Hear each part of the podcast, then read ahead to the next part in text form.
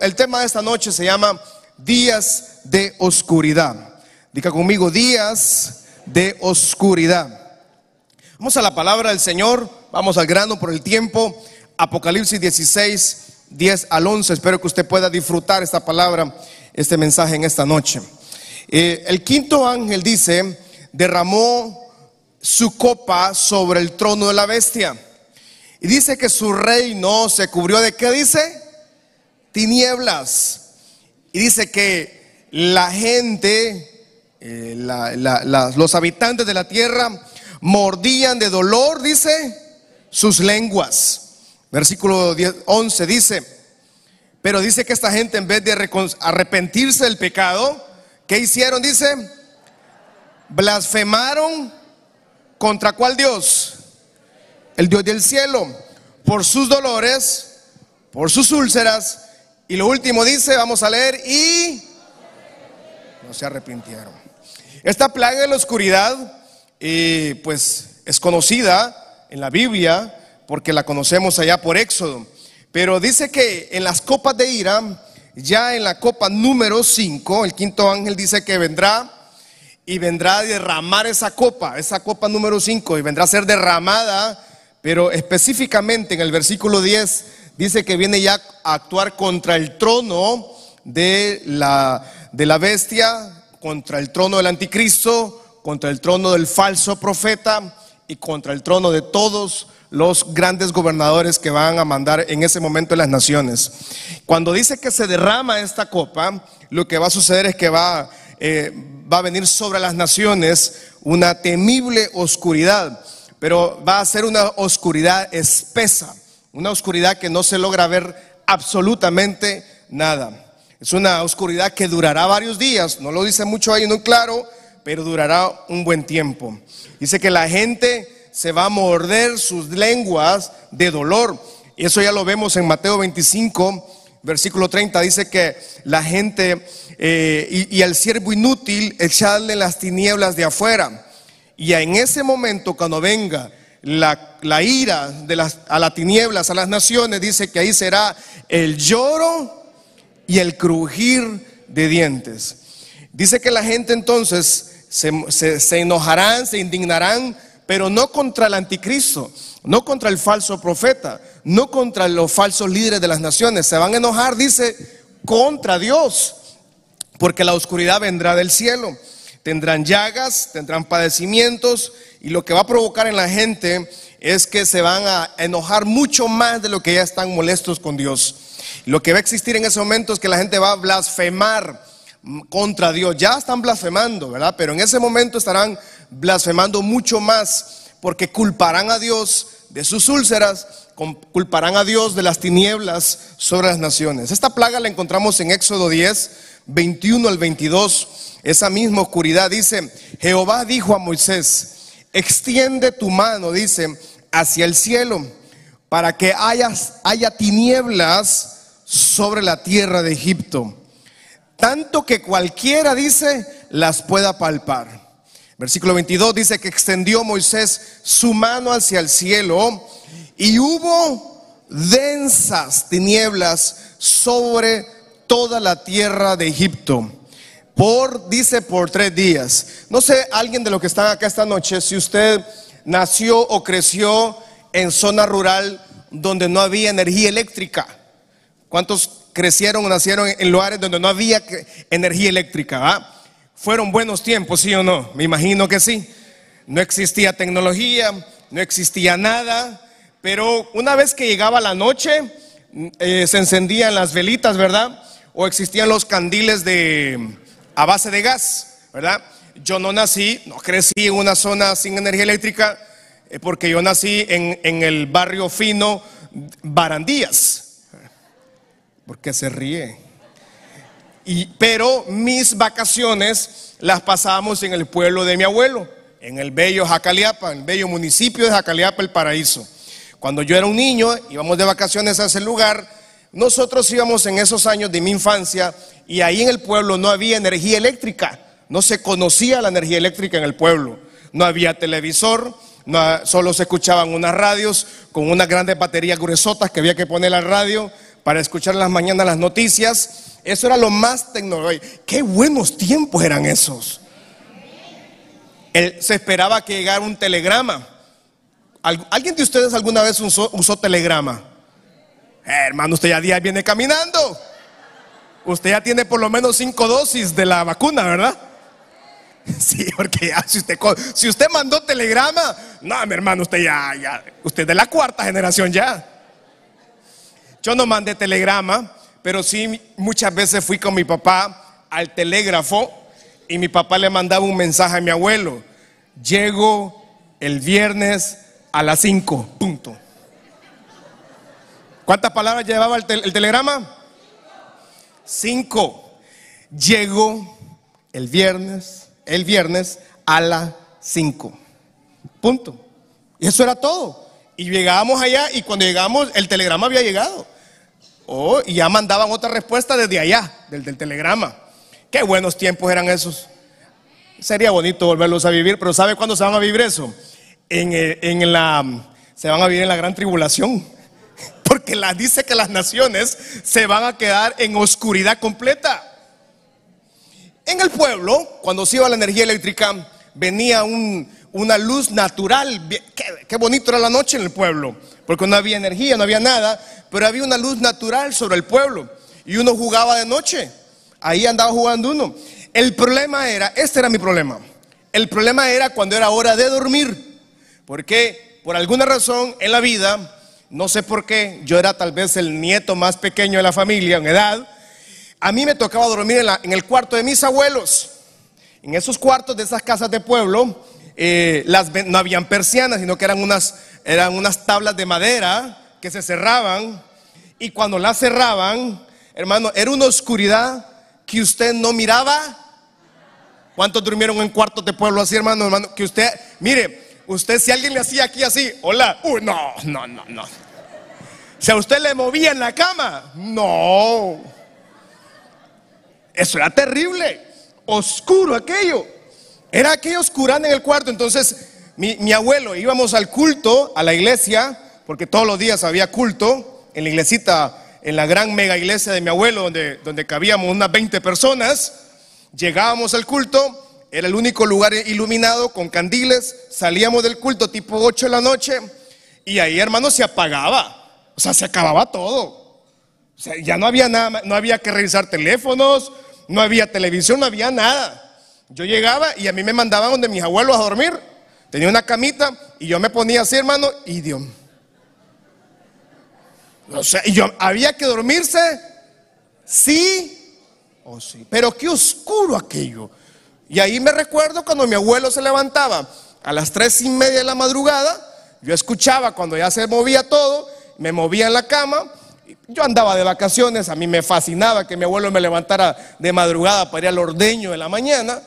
A mí me, todavía me gusta este tema del campo. Y nos íbamos muy de madrugada con un foquito al lugar de ordeño. Qué buenos tiempos eran esos. Pero dice que eran tiempos de oscuridad.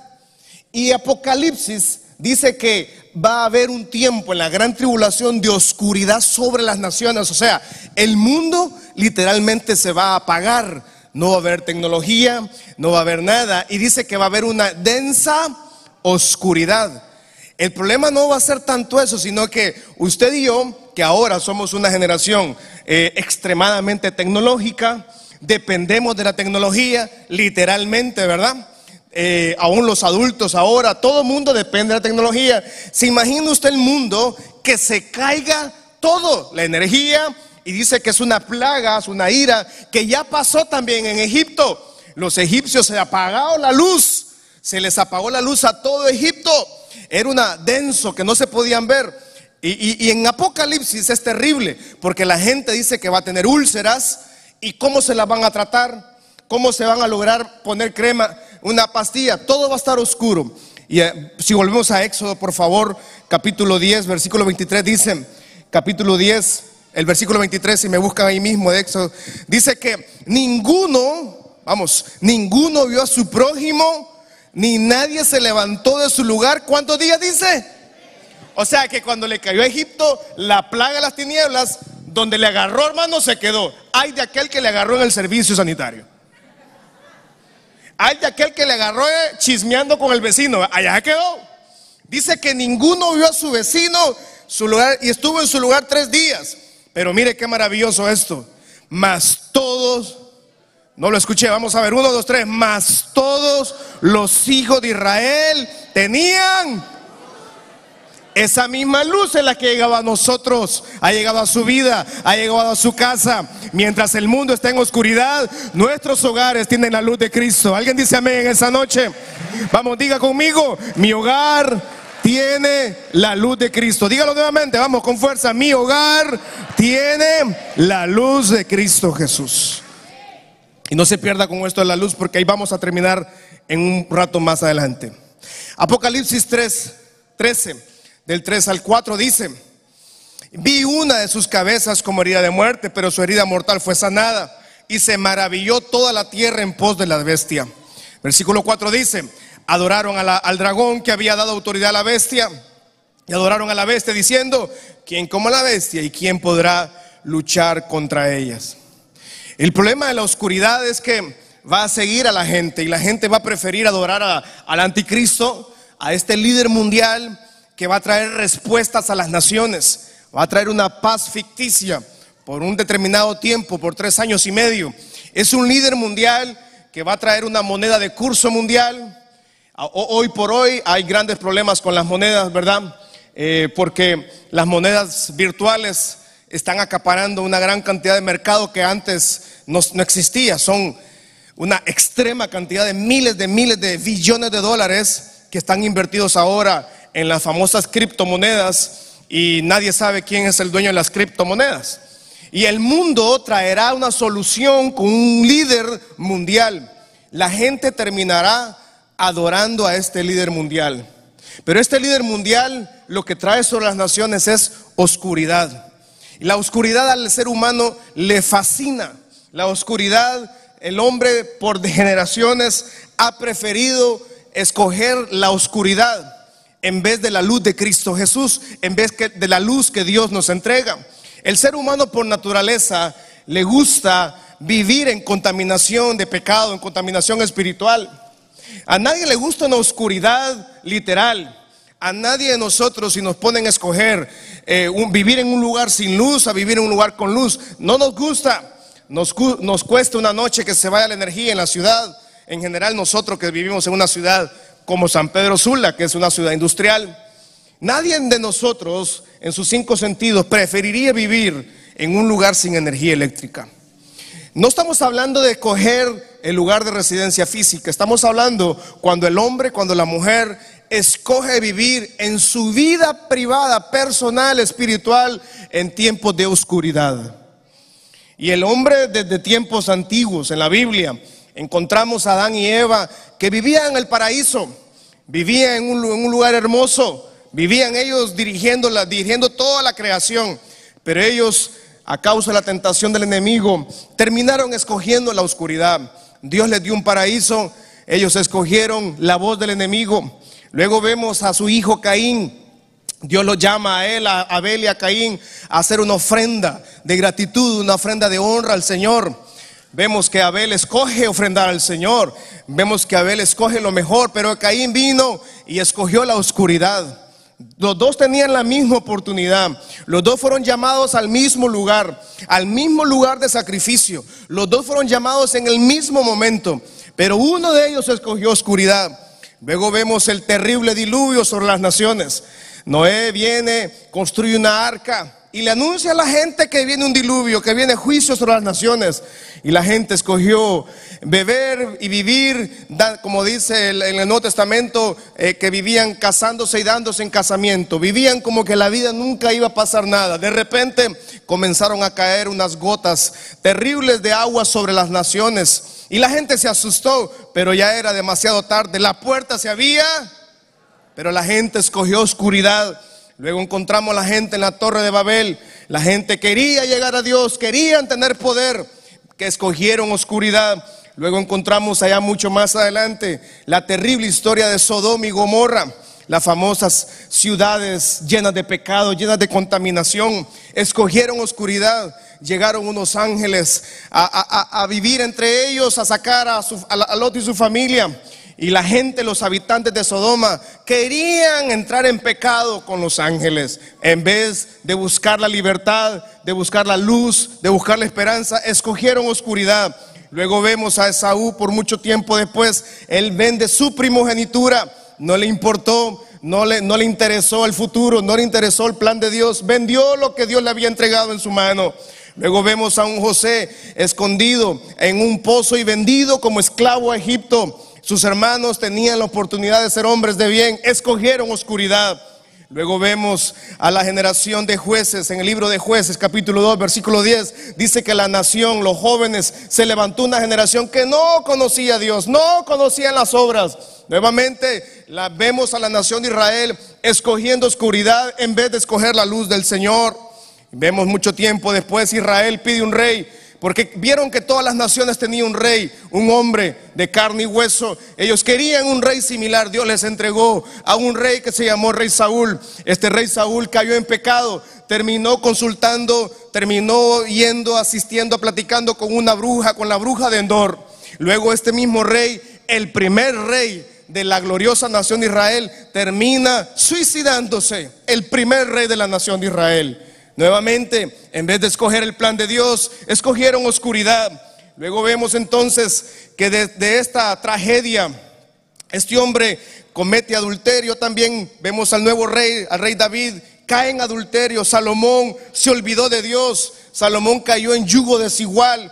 Salomón se casó con Egipto, se casó con una hija de Egipto y Dios lo despreció porque en su vida adulta el rey Salomón terminó adorando exactamente lo que Dios le había dicho que no adorara. Nuevamente vemos al ser humano escogiendo oscuridad en vez de escoger la luz del Señor. Luego se dividieron los reinos entre el reino del sur, reino del norte, todos, la mayoría de ellos escogieron oscuridad en vez de escoger a, Dios. Por último, Vemos allá en el año 1, Cristo viene a la tierra, viene a dar su vida en la cruz del Calvario, a traer luz a las naciones. Y por enésima vez la gente escogió oscuridad en vez de la luz del Señor. Juan capítulo 8, versículo 12 dice, Juan 8, 12, el libro de Juan capítulo 8, versículo 12. Otra vez Jesús les habló diciendo, yo soy la luz del mundo. El que me sigue, ¿qué dice el que me sigue? Sino que tendrá, ¿quién ya recibió la luz de la vida en su, en su hogar? Jesús vino como la luz y la gente no la escuchó. La gente prefirió vivir en la oscuridad del pecado, en la oscuridad de las maldiciones, en la oscuridad del común denominador de la sociedad. Juan capítulo 8, versículo 31 en adelante dice, Juan 8, 31, dijo entonces Jesús a los judíos que habían creído en él, si vosotros permaneceréis en mi palabra, seréis verdaderamente mis discípulos. Pasamos al, y conoceréis la verdad, y la verdad os hará libres. Juan capítulo 14, versículo 6 al 14 dice, Jesús les dijo, lo leemos todo, favor, por favor, casa Michalón 1, 2, 3. Jesús le dijo, yo, no lo escuché, yo soy camino, la verdad y la vida. Nadie viene al Padre si no es por mí. Versículo 7 dice, si me conocieseis, también a mi Padre conoceríais. Y desde ahora le conocéis y le habéis visto. Versículo 8 dice, Felipe le dijo, Señor, muéstranos al Padre y con eso vamos a estar relax. Versículo 9 dice, Jesús les dijo, tanto tiempo hace que estoy con ustedes y no me has conocido, Felipe.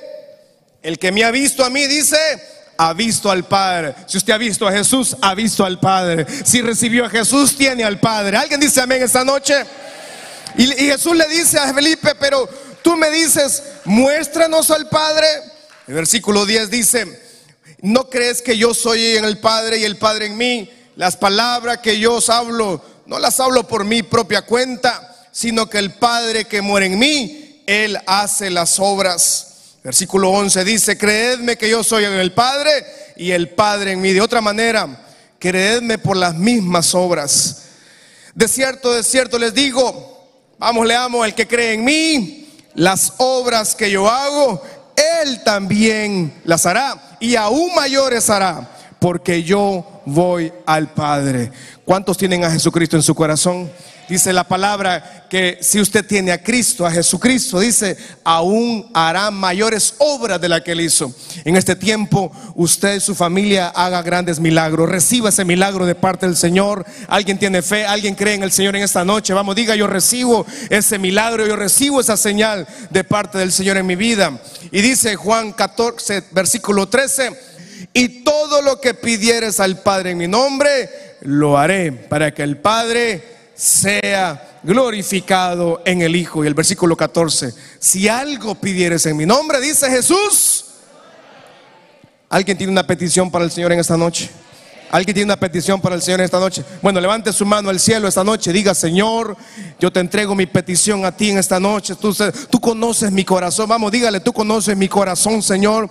Tú conoces lo más interno, mis necesidades. Tú conoces lo que yo he estado orando, por lo que yo he estado clamando. Dígale, Señor, pero esta noche yo vengo a ti una vez más, Señor, porque yo te he recibido, yo te creo a ti. Has hecho maravillas en mi vida. Diga, pero nuevamente, Señor, yo te pongo en tus manos esta petición yo te pongo en tus manos esta necesidad de milagro, esa enfermedad, Señor. Te pedimos que pongas control y esa enfermedad salga de los cuerpos en esta noche, Señor. En el hagas libre, Señor, a todo cuerpo con diferentes enfermedades, Señor. Te pedimos en esta noche que tu gloria, que tu maravilla sea manifestada en cada persona, en cada familia. Si algo pidieres en mi nombre, dice el Señor, Él Alguien dice amén en esta noche.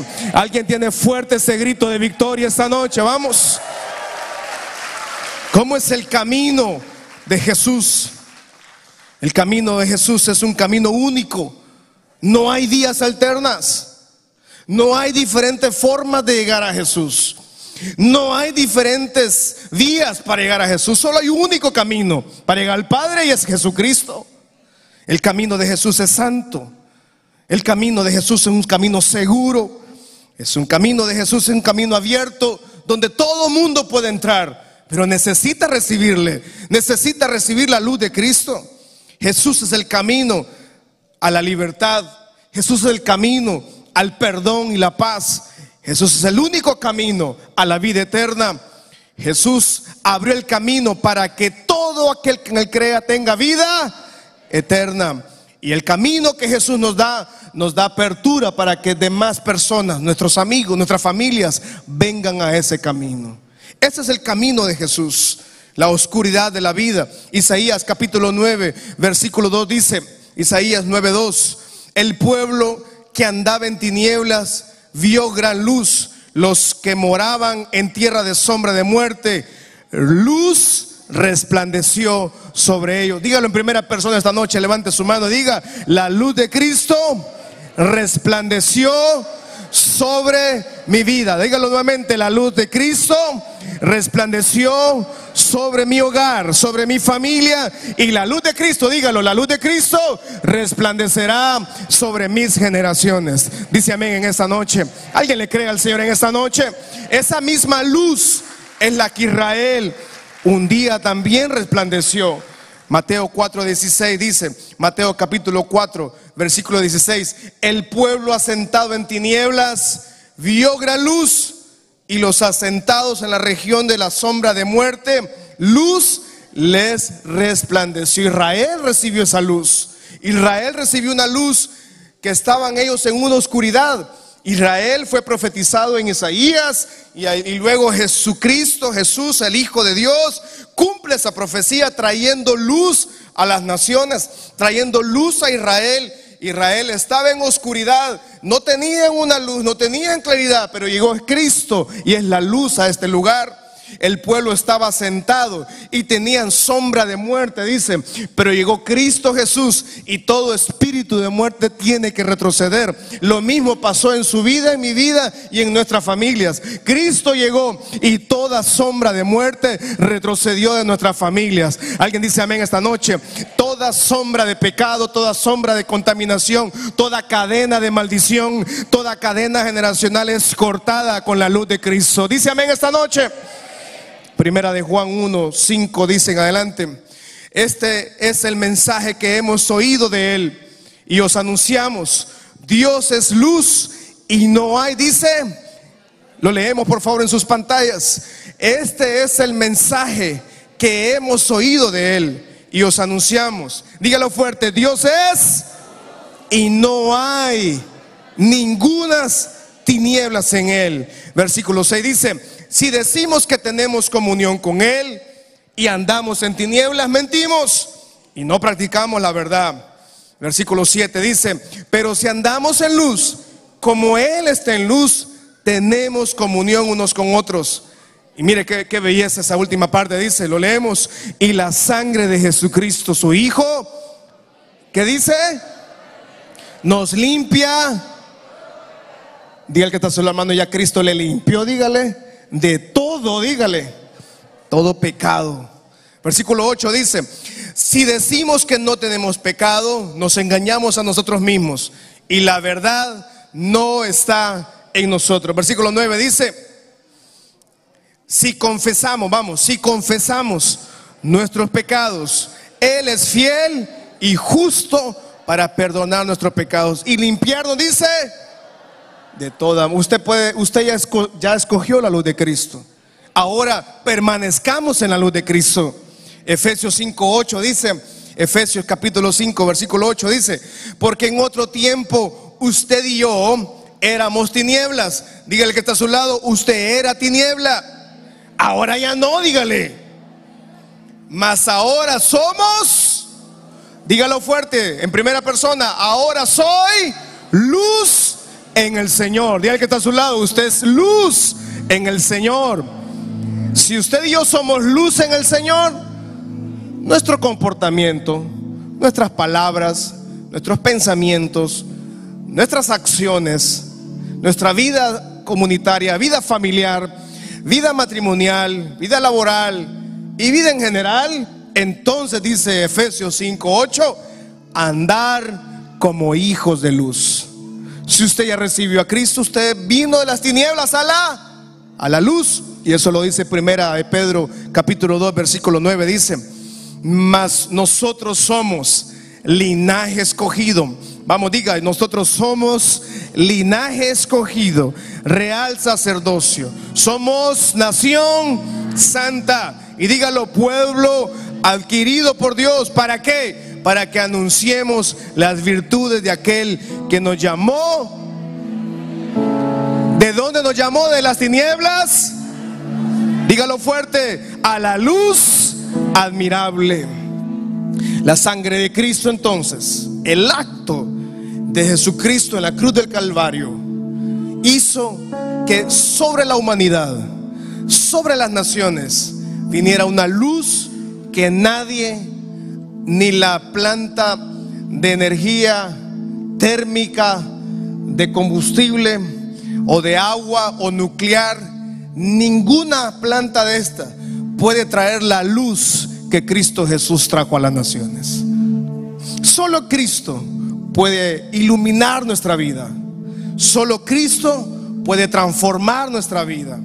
Solo Cristo puede traer luz en medio de un mundo que cada día cae estrepitosamente en los huecos de oscuridades, de pecado y de contaminación. La sangre de Cristo nos liberta la sangre de Cristo nos acerca a Dios, nos transporta al reino de Cristo. La sangre de Cristo nos purifica de todo pecado.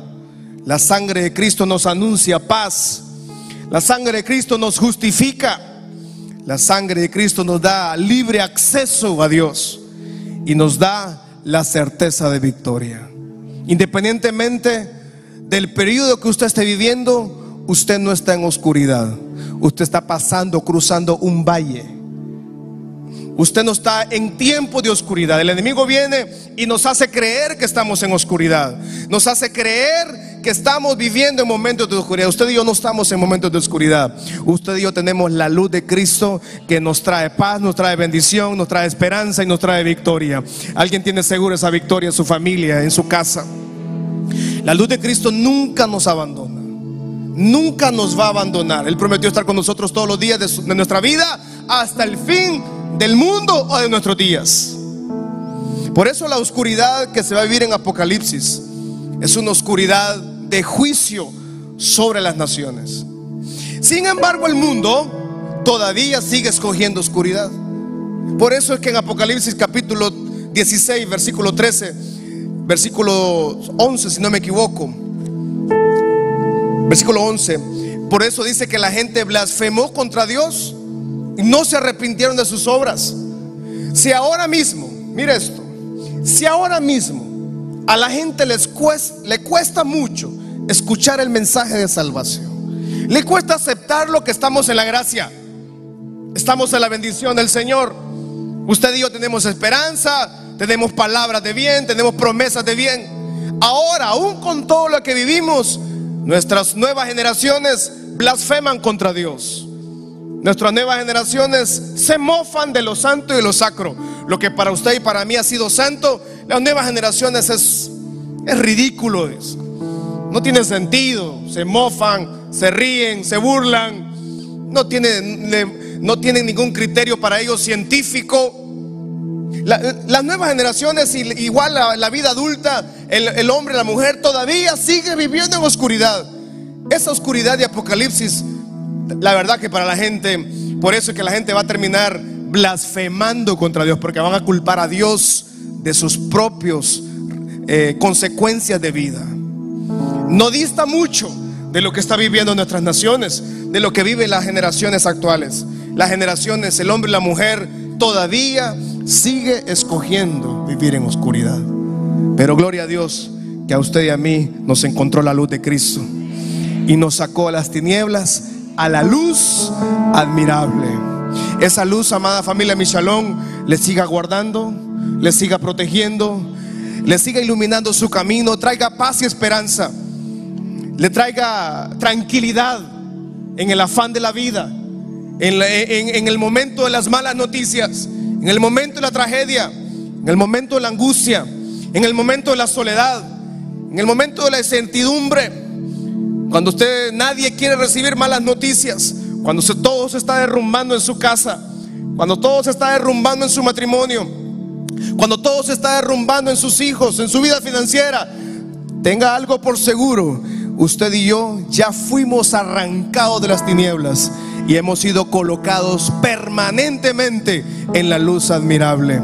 Esa luz admirable le guarde, le bendiga, le proteja y le lleve a usted a vivir bajo la gloria del Señor permanentemente. Esa gloria del Señor se manifieste esta noche, en la medianoche, mañana, todos los días. Si usted ha vivido tiempo de soledad, tiempo de, de ansiedad y usted no entiende solución, recuerde algo, ya hemos sido trasladados de las tinieblas a la luz admirable. La luz admirable de Cristo esté por sobre toda la familia Michalón, en cada hogar, en cada familia, en cada empresa, en cada trabajo. La luz admirable de Cristo y le acompañe en los hospitales, le acompañe en el trabajo, le acompañe en el campo, le acompañe en la finca, le acompañe en la maquila, le acompañe en la iglesia. La luz admirable de Cristo permanezca en su vida, en su hogar y toda oscuridad, toda sombra de muerte sea rechazada rechazada de su vida, sea ahuyentada de su vida. Todo espíritu contrario, todo demonio, todo ataque al enemigo, retroceda, porque en usted y en su servidor habita la luz admirable. Es una luz de poder, es una luz de autoridad, es una luz que donde entra esa luz tiene que retroceder toda presencia demoníaca. Esa luz cuando entra una familia, todo espíritu contrario retrocede. No puede entrar.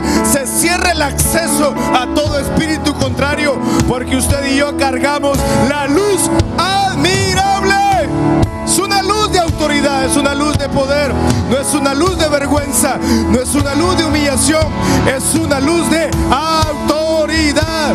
Levante su mano al cielo y diga conmigo, tenemos en nosotros la luz admirable, luz de poder, luz de autoridad, luz que ilumina nuestro camino, ilumina su matrimonio, ilumina sus hijos, ilumina su vida financiera y trae esa paz en medio de la adversidad, trae esa paz en medio de la angustia, trae esa paz en medio de las malas noticias, trae esa paz en medio de los días difíciles, porque todo fue pagado en la cruz del Calvario. La sangre de Cristo derramada en la cruz del Calvario pagó nuestro pecado.